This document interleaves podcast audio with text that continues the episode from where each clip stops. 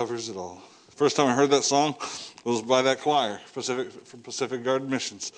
And I tell you, you know what Jesus said in a parable about forgiveness? Those who have been forgiven much love much. And I tell you, those men, they sang like they loved God. Knowing many of their, or hearing many of their testimonies, I understand why they praise Him the way they do. Calvary does cover it all. I'm so thankful for that. Daniel chapter 3, we're going to talk. We're going to preach this afternoon on a very familiar passage of Scripture. And we're going to look at all that goes on here. But I want you to see, I guess, what kind of drew me here. It's a question and an answer. Nebuchadnezzar, in verse 15, at the end of verse 15, after threatening and trying to intimidate the three Hebrew men, we call them children. They were young men, but they were still men. Says, and who is it, and who is that God that shall deliver you out of my hands? And their response is, if it be so, our God. Our God is that God. What God did for Shadrach, Meshach, and Abednego, God can do for us. It's not just a history lesson. It is not just a parable that we can learn from. He is our God.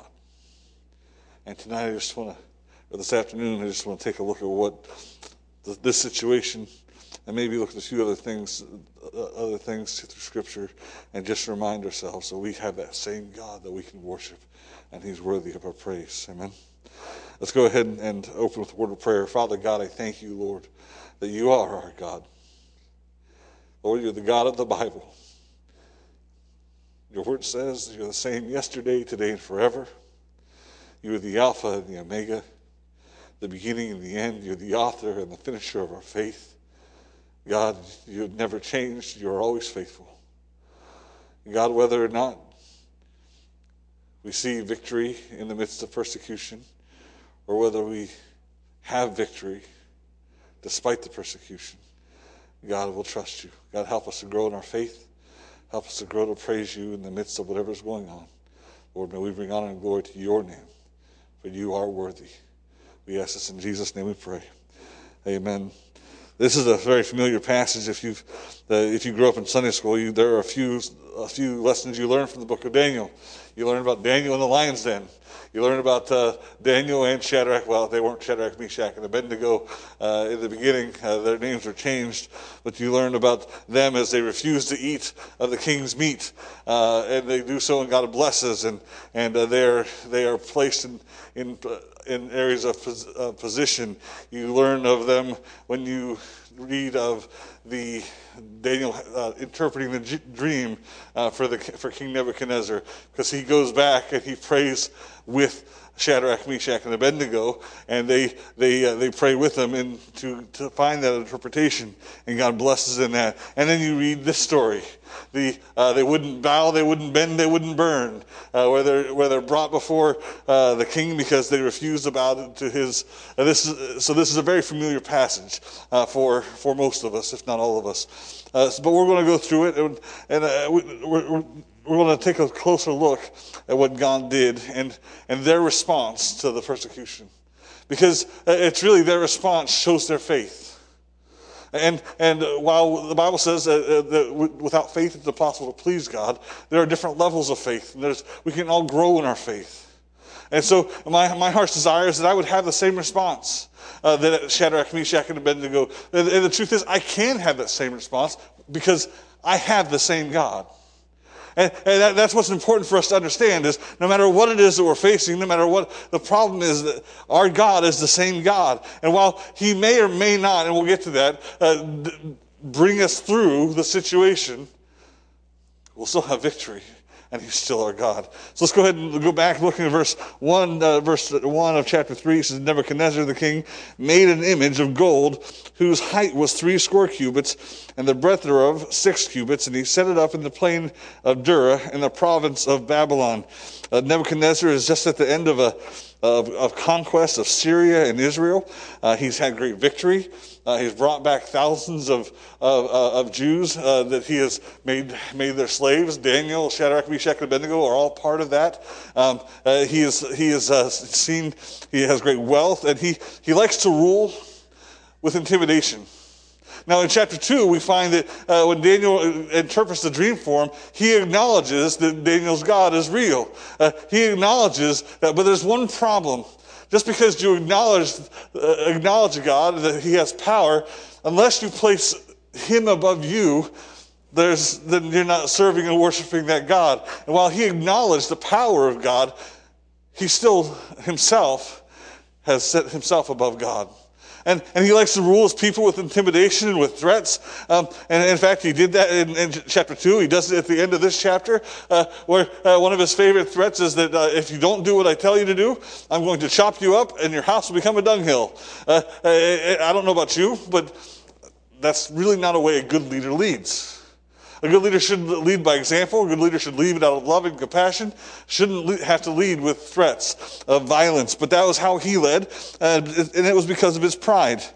He thought he was greater than anybody else, and his pride eventually became his downfall. If you continue reading through the book of Daniel, you'll find that God struck him down because he said, "Look at all that I have built," and He never gave the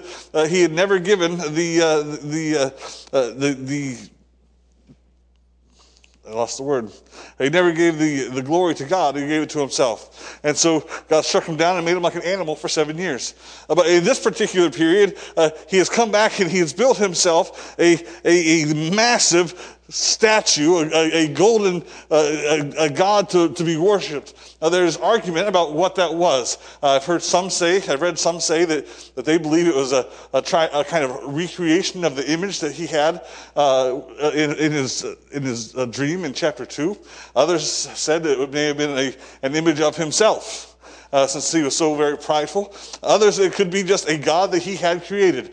I don't know which of the three it was, but either one of the three, it was just a golden image, and it had no power, and it didn't deserve to be worshipped or wasn't worthy to be worshipped. But because of his fear and intimidation, he decided to tell everybody to come and worship his God. And we won't read all the verses here, but he gathers everybody who is anybody, and he gets them together. Now, I don't know where Daniel is in all of this, but I do know the Bible says he sits in the king's gate. I don't believe he is here. Otherwise, well, I'm pretty sure Daniel would not have bowed to worship this idol. But did you know this? At that time, there were 10,000 Jews in Jerusalem. 10,000. I don't know how many were actually here, but I'm sure several of them were. And here's my question. If there were 10,000 Jews, why did only 3 not bow? Many times when dealt with threats and intimidation, we as Christians have or those that follow God, anybody really, has a tendency to fail, a tendency to fall, a tendency to give in. And listen, we live in a day and age when, I use that phrase a lot. I catch myself all the time saying it. The world is out to try to push us and force its ideology down our throats. It's to believe the Bible, to trust the Word of God above all else, above all other authority, is not considered okay. It's considered radicalism. It's considered extremism. And at some point in time, it may cause us. They may say we're breaking the law. They could say that it causes hate speech and all these other things. And who knows what could happen sometime in the future. Some in the world, we're dealing with that now. And the more and more they're pushing. We started homeschooling our kids a few years ago. And I told my wife the state had just changed their on the driver's license. You could have a third gender, neutral gender, whatever. You could mark that if you didn't want to be a male or a female. And I said, I'm glad that we got them out because that's coming to the schools. And it's in the schools. And that's what they're teaching children. It's just ridiculousness.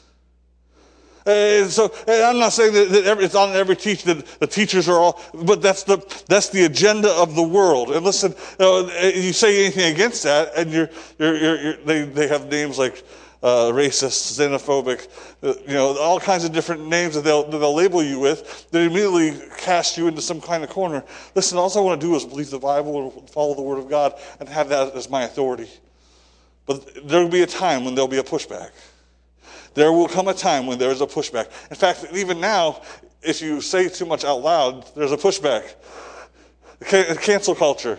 And you say, well, that's not that big of a deal. It can be. People have lost their jobs over things like this. People have, the whole online attacking, it has gotten terrible.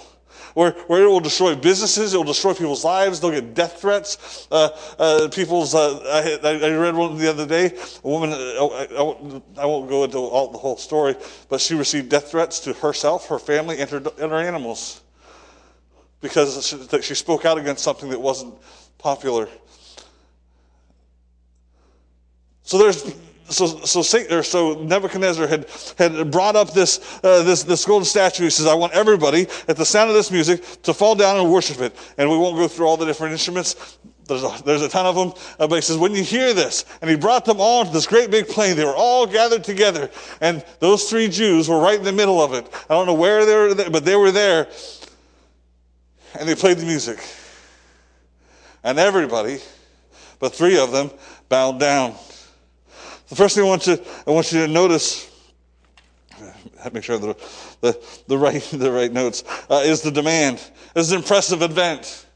Well, that's one of the things that Nebuchadnezzar was known for because of his pride. It was an impressive extravaganza. He had this massive gold statue that they had every instrument that you could think of playing there, playing beautiful. I'm sure the music was beautiful. They were all gathered to thousands of people gathered together all on this one big plain. And when they heard this, their order, they had to bow down or die. I don't know about you, but most people in the world would say, okay, I don't have to really worship him. I'll just pretend like it. Let's worship. But almost everybody bowed down. It was an expressive extravaganza, and it was an inclusive expectation. They expected everybody to follow suit. Nobody was left out. These people were people that they didn't care if you worshiped your God, but they wanted you to worship their God too. There are too many Christians that are willing to worship the world and God. We need to be careful that we don't allow both, because there'll be a conflict with one another. The Bible says if you love the world, you're at enmity with God. So we need to understand that as children of God, we must be unwilling to bow and to bend to the world or to any other gods. Next, we see the disobedience. I believe it was determined. I do not think that Shadrach, Meshach, and Abednego were wondering what they were going to do. I believe they had determined in their heart long before, as soon as they heard the order, that this is what was going to happen before they got loaded up and shipped out there to this plane, where they already knew what they were going to do. It wasn't a question in their heart. They were friends. They were roommates. In fact, they roomed, according to chapter 2, they lived with Daniel. This is a strong core group of friends. And as soon as they heard about it, I can guarantee you what they said. I ain't going to do it. What about you? Well, no, I'm not going to do it. So they went in there determined to, how do I know that? Because going back to chapter 1, the Bible talks about how they determined in their heart not to sin against God. Well, thou shalt have no other gods before me. God was very clear in that in the Old Testament. So they knew not to do this. So they determined in their heart. We need Christians today who will determine in their heart not to sin against God, not to kneel and to bow, or not to allow anything to come into their lives as something that would distract them from the Lord Jesus Christ. So it was a determined disobedience. It was expected. I believe not only were they determined not to do it, I believe there are others there that expected them not to do it. Why do I say that? Because at the very end of chapter 2, they've been put in position because Daniel asked the king. Look at it with me, if you would, verse 49. After Daniel has revealed the dream to the king. So then Daniel requested of the king, and he set Shadrach, Meshach, and Abednego over the affairs of the province of Babylon. But Daniel sat in the gate of the king. They just got the jobs that other people wanted. People that lived there, people that had grown up, people that had eyes on that position of authority for such a long time. But because Daniel, the king's friend, the king's pet, they might have said, because he asked for it, they gave it to him. So they're looking for a reason to cause problems, just like they did with Daniel when they had the king make the law about prayer. But they expected these men to do it, and they were looking for it. When the music played and they bowed down, I can guarantee you, they had one eye open.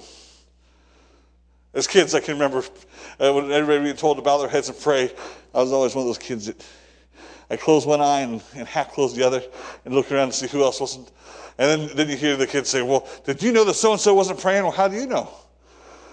You know how they knew? Because they weren't worshiping either. They just made it was all face. They're doing it just to catch them in the act of disobedience. So it was determined disobedience. It was expected, and it was unique. They were the only three that did it.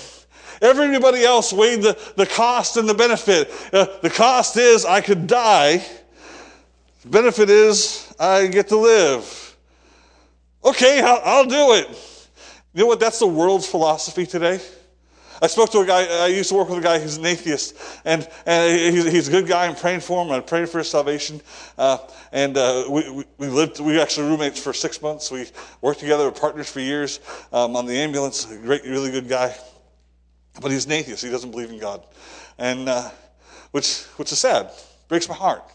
Because I know what the Bible says about where he'll spend eternity. But we had this conversation years ago, back when it wasn't in China, but it was over in the Middle East where Christians were being persecuted and killed. And we were talking, and it was when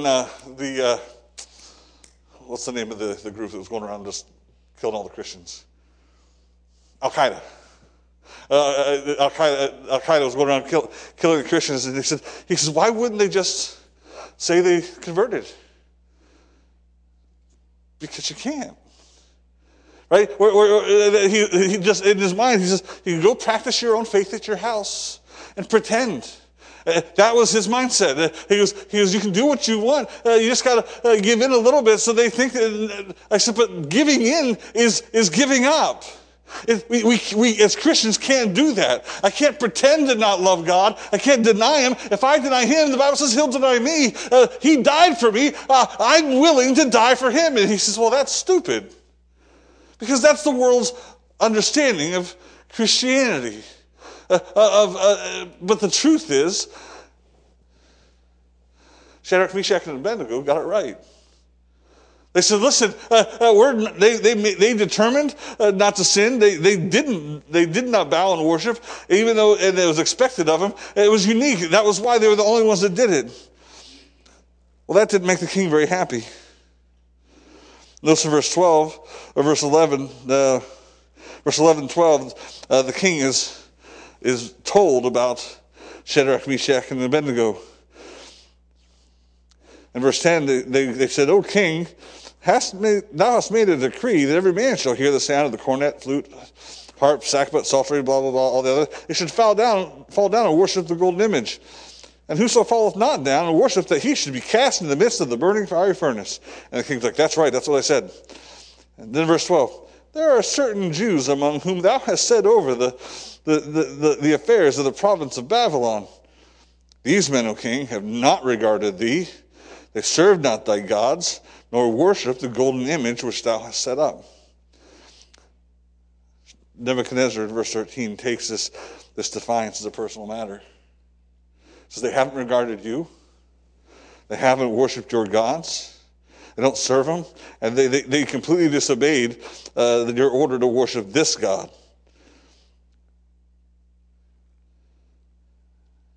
It was a personal matter. How do I know it was personal? Well, verse 49 again, he had just set them in positions of authority. The men here who brought their names before him said, these guys that you just set up in authority over the province of Babylon, they haven't done what you said. And then verse 13 of chapter 3, then Nebuchadnezzar, in his rage and fury, commanded to bring Shadrach, Meshach, and Abednego before the king. He's angry. And as a king, rightfully so. Now, we understand from the Jewish perspective, they didn't have a choice but to trust God. He is angry. In his pride, in his disorder he's been given, these are men that he had just shown favor to. He had just given them positions of authority. They had a better job than they'd had before. They were, I'm sure, making more money. There were a lot of benefits to what he had just done. And now they're going to turn their back on him. He is angry. And it's all about himself. It's all about his pride. That was his downfall. Because they disobeyed me. Because they disobeyed my order. And it was problematic. It caused problems for him. It caused problems for them. Why? Because he made this a contest between him and God. They're in defiance of me and they're in defiance of my orders. But they worship God. Well, if you're going to follow somebody who's a true Christian and you're going to put them in a contest, you have to choose between you and God. We all know who the choice should be. He's always going to lose. So that's the defiance. That's the problem he had. So he comes to them. He's angry. He's upset, and he challenges them. Maybe he's hoping that they'll back down. Maybe he's hoping that it was just a front, a stand, or I'm not sure what, but he is angry. He is in fury, but he's hiding it. Because in the next time when they did not, he says his visage changed towards them. Even in his anger and fury, he's giving them the chance. And he does. He reminds them of the command. And he says, if you don't do it this next time, this is your only chance. If you don't do it, you're going to die. I'm going to throw you in the fiery furnace. Verse 15 says, in all kinds of music, ye fall down and worship the image which I have made. Well, if you do it well, we'll forget this all happened. There'll be no consequences. But if ye worship not, ye shall be cast the same hour in the midst of the burning fiery furnace. And here he goes, putting himself above God. And who is that God that should deliver you out of my hands? There is nobody that's going to save you. There is no God powerful enough to be able to save you from my hand. You will die in that furnace if you do not bow. He doesn't understand that God is greater. He doesn't understand that God is sovereign, that our God is King of kings and Lord of lords, and God is completely in control. He doesn't have that concept. He, in his pride, thinks he is greater than God. And he said, listen, I'm being nice here. Here's a smile on my face. He's angry, furious at heart. But he says, this is your chance, and we'll wipe it all away if you do what I say. Bow and worship or die. And I love their response. I love their response. They make a declaration here in verse 16. It says, Shadrach, Meshach, and Abednego answered and said to the king, O Nebuchadnezzar, we are not careful to answer thee in this matter. That means we're not worried about what we're not trying to be politically correct. We're not trying to check our words. We're not trying to be careful with what we say. We're just going to be blunt. If it be so, our God, whom we serve, is able to deliver us from the burning fiery furnace. And he will deliver us out of thine hand, O king. But if not, be it known unto thee, O king, that we will not serve thy gods, nor worship the golden image which thou hast set up. This declaration is a declaration of faith. He said, listen, king, we're not being careful with what we're going to say, but our God is able. You say, what God is it that is able? Let me tell you, our God is able. You may think you're King of kings and Lord of lords, but our God, or you may think you're the king, but our God is the King of kings. You think you have power, you only have the power that God has allowed you to have. I'm adding to what they're saying, but I want you to understand, this is the heart behind it. They understood who God is. It was a declaration of faith. God can deliver us. from the fiery furnace. Notice the next phrase. And God will deliver us out of thine hand. I love that. He says, listen, whether or not God saves us from that fiery furnace, I don't know. But on the other end of this, God's going to have kept us out of your hand, whether by keeping us out of that fiery furnace or by taking us home. God is going to deliver us from your hand. You have no control over us. Most of the time, the problem is that Christians say, listen, as long as God protects me, as long as God keeps me out of that problem, that trial, then I know that God is good. But no, God is good regardless of that. God is able regardless of that. He is King of kings and Lord of lords. And in faith, we need to trust him. I love this. No matter what, whether or not God saves me, I'm going to trust him. What did Job say? Though he slay me, yet will I trust him. I don't know what's going to happen at the end of this. We could die in that fiery furnace. But if we die, we're just going to be in heaven. We'll be in the presence of God. It was a matter of faith. It was a matter of truth. It was a matter of fortitude. They were trusting in the strength of God to bring them through it. There, verse 18 says, "But if not," I love that part. "Be it known, O King, whether God saves us or doesn't save us, whether we live or die, we're gonna choose not to bow." Notice verse 19 in Nebuchadnezzar's face. Then was Nebuchadnezzar full of fury, and his form of his visions was changed against Shadrach, Meshach, and Abednego. Listen, he was angry before. Now he's letting the anger show. He's changed the look of his face. He's just covered in wrath and twisted in anger. And he demands that the furnace be heated up 7 times normally than it's ever been heated up before. And it's just a ridiculous command. Listen, if I come to you and threaten to shoot you in the head 7 times, after the first time, it doesn't really matter. Right? If it's hot enough to kill me, it's hot enough to kill me. He's just making an irrational threat because he's so angry. But it doesn't matter what he threatens. It doesn't matter what he says. Those men, it says that they took the most mighty of men to carry them in. They bound them in ropes, still fully dressed, and they threw them in. It was so hot, the men carrying them in died because of the heat of it. And there they are, cast into the midst of it. And it amazes me that in this deliverance, what you see is the only thing that burned off of them in the midst of this fire is the bonds that held them. The Bible says that here in verse 21. Then these men were bound in their coats and their hosen and their hats and their other garments, and were cast into the midst of the burning fiery furnace. Therefore, because the king's command was urgent, the furnace exceedingly hot, and the flame and the fire slew those men that took up Shadrach, Meshach, and Abednego. And these 3 men, Shadrach, Meshach, and Abednego, fell down bound in the midst of the burning fiery furnace. And Nebuchadnezzar thought that was the end of the story, except verse 24. Then Nebuchadnezzar the king was astonished, or astonied, and rose up in haste and spake and said unto his counselors, "Did not we cast 3 men bound into the midst of the fire?" They answered and said unto the king, "True, O king." He answered and said, "Lo, I see 4 men loose, walking in the midst of the fire, and they have no hurt. And the form of the 4th is like the Son of Man." First thing that we see here, the deliverance that God gave them, was that he delivered them from their bindings. It's amazing when we allow God to deliver us, we have freedom.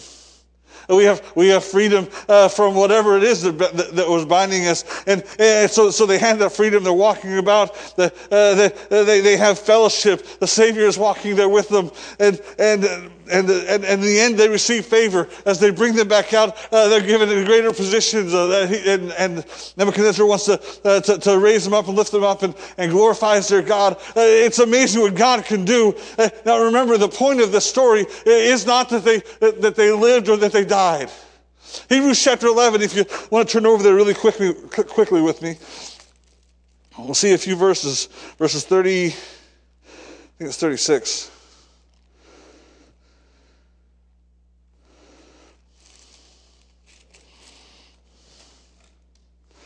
Hebrews 11, starting in verse 32.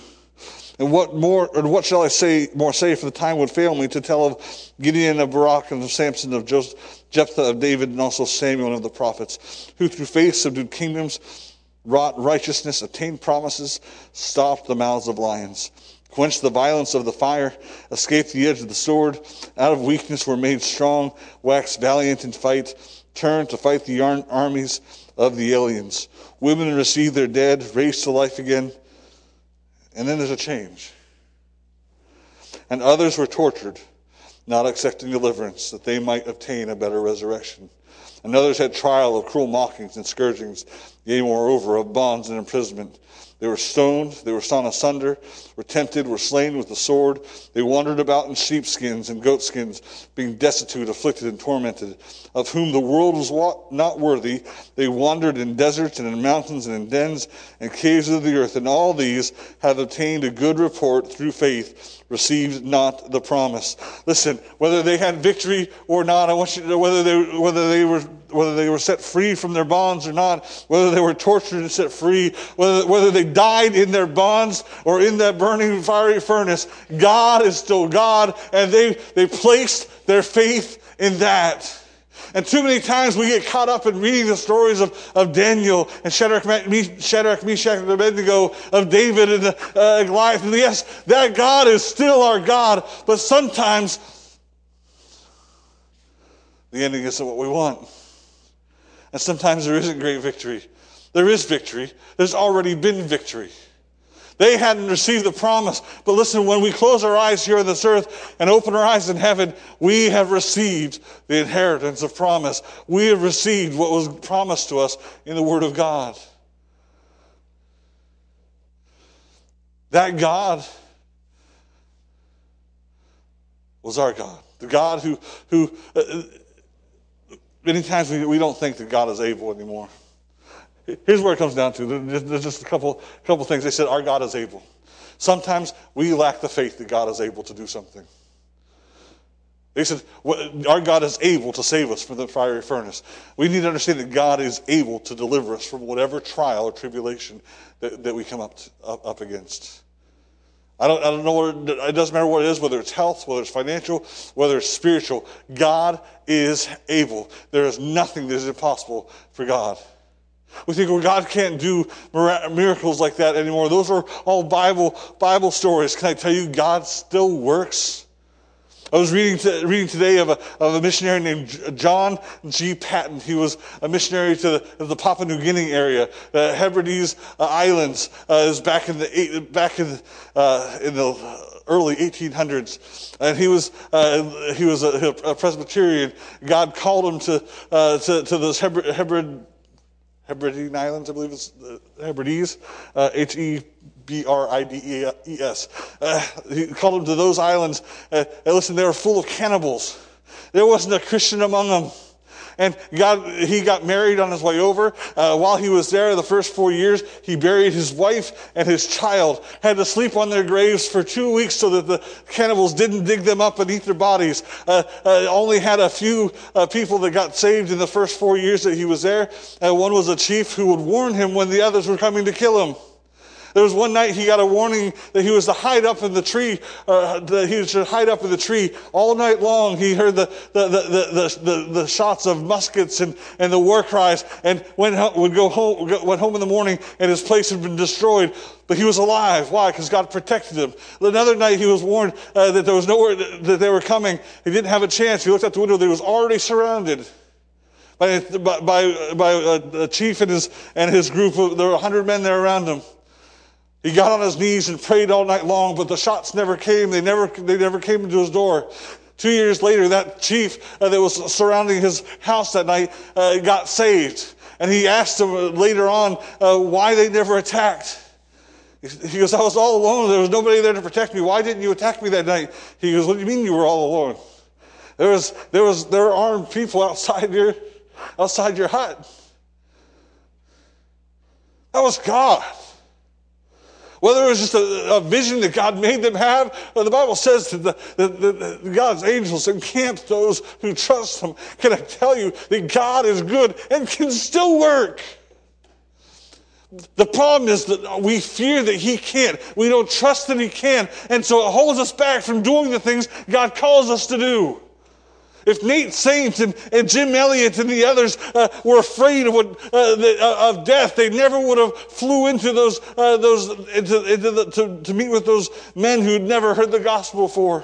And guess what? They lost their lives. And people say, well, that was just stupid. But can I tell you, it was one of the greatest things, because through their death and through their family's continued outreach, the entire people got saved. But they had to go in faith. We don't have enough faith to go across the street and knock on our neighbor's door. We don't have enough faith to go see what God will do if we just work here in the area. Listen, I want God to work here. I want God to work with our church. I want us to be known as soul winners, as fishers of men, as someone, not just a lighthouse where people can come here. Listen, we can be that. We can be a hospital for the hurting, and we should be that. We can help those that need help. But listen, we have to go outside the walls of the church to bring them in, not just expect them to come to us. I used to work on an ambulance. We took people to the hospital all the time. They were the people that couldn't get there themselves. We need to go. We need to have faith. We need to trust that He can. They knew that God was able. We need to know that God is able. We need to have the faith to trust in Him. We need to have the fortitude that regardless of the outcome, we'll still trust God. See, they had faith and they had fortitude. They said, listen, He could save us. And listen, He's going to save us out of your hand. Whether He saves us from the fiery furnace or through the fiery furnace, you got no control over us. Listen, we need to have faith to be able to say, the fortitude to be able to say, no matter what comes, I'm going to stand. No matter what attack Satan has for me, I'm going to persevere. No matter how far I have to go, I'm not going to quit. I'm going to do what God has called me to do. It's too easy to quit nowadays. It's too easy to give up. Say, I'm done. Most of us, many times, never even start. What could God do? Those names, I haven't even counted them yet. There's probably 50 names in those papers I collected. I'll have them printed up by Wednesday. What could happen if God did a work and those 50 people got saved in the next year? If that's all that got saved, that would be more people than have been saved in the last 10 years. What would happen to the number of our church? We'd have to have two services. With COVID, anyways. Can God do it? I don't know about you, my God is able. That God is my God. That God is our God. And listen, He may do it and He may not do it, but that doesn't keep me from being able to make that doesn't keep me from trying. It should give me the fortitude to move forward.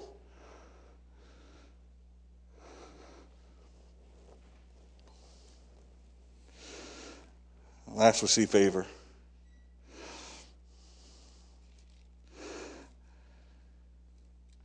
If we do that, I believe God will favor us.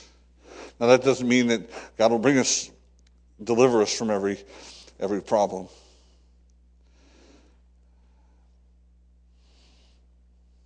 But in Hebrews, what did God say of those that died? He says the world was not worthy. I believe we'll see favor on our lives, God's blessing on our lives, God's grace to carry us through. I don't think those men struggled when they were bound. I think they were willingly bound. I don't think they fought those men who carried them to their deaths. Not their deaths, but their own deaths.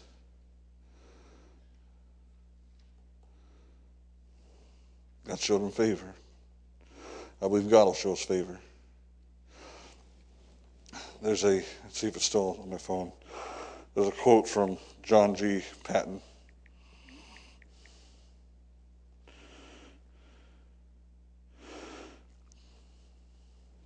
My heart rose, I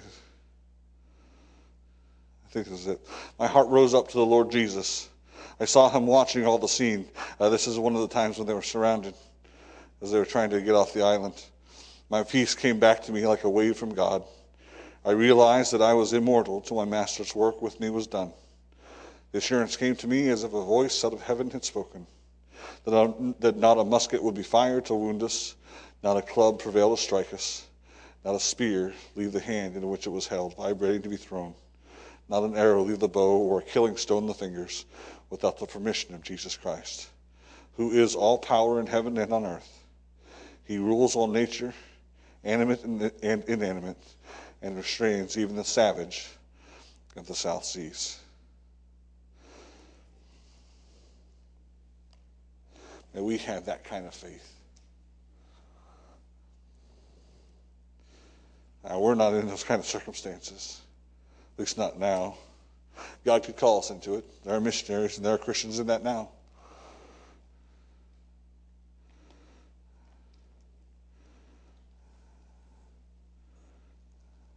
May God help us. Father God, I thank you for this day. Lord, I thank you for the blessings you've given to us. Thank you for your word. Lord, may you help us now as we're going to be taking some time to remember and keep communion. Father God, I pray that you would just speak to our hearts. Lord, may you be glorified in all that's done and said here in future moments. Lord, if you're dealing with us now, may we get those things right. But God, I love you, and I'm so thankful for you. Help us now. And Jesus, we're going to take a few minutes to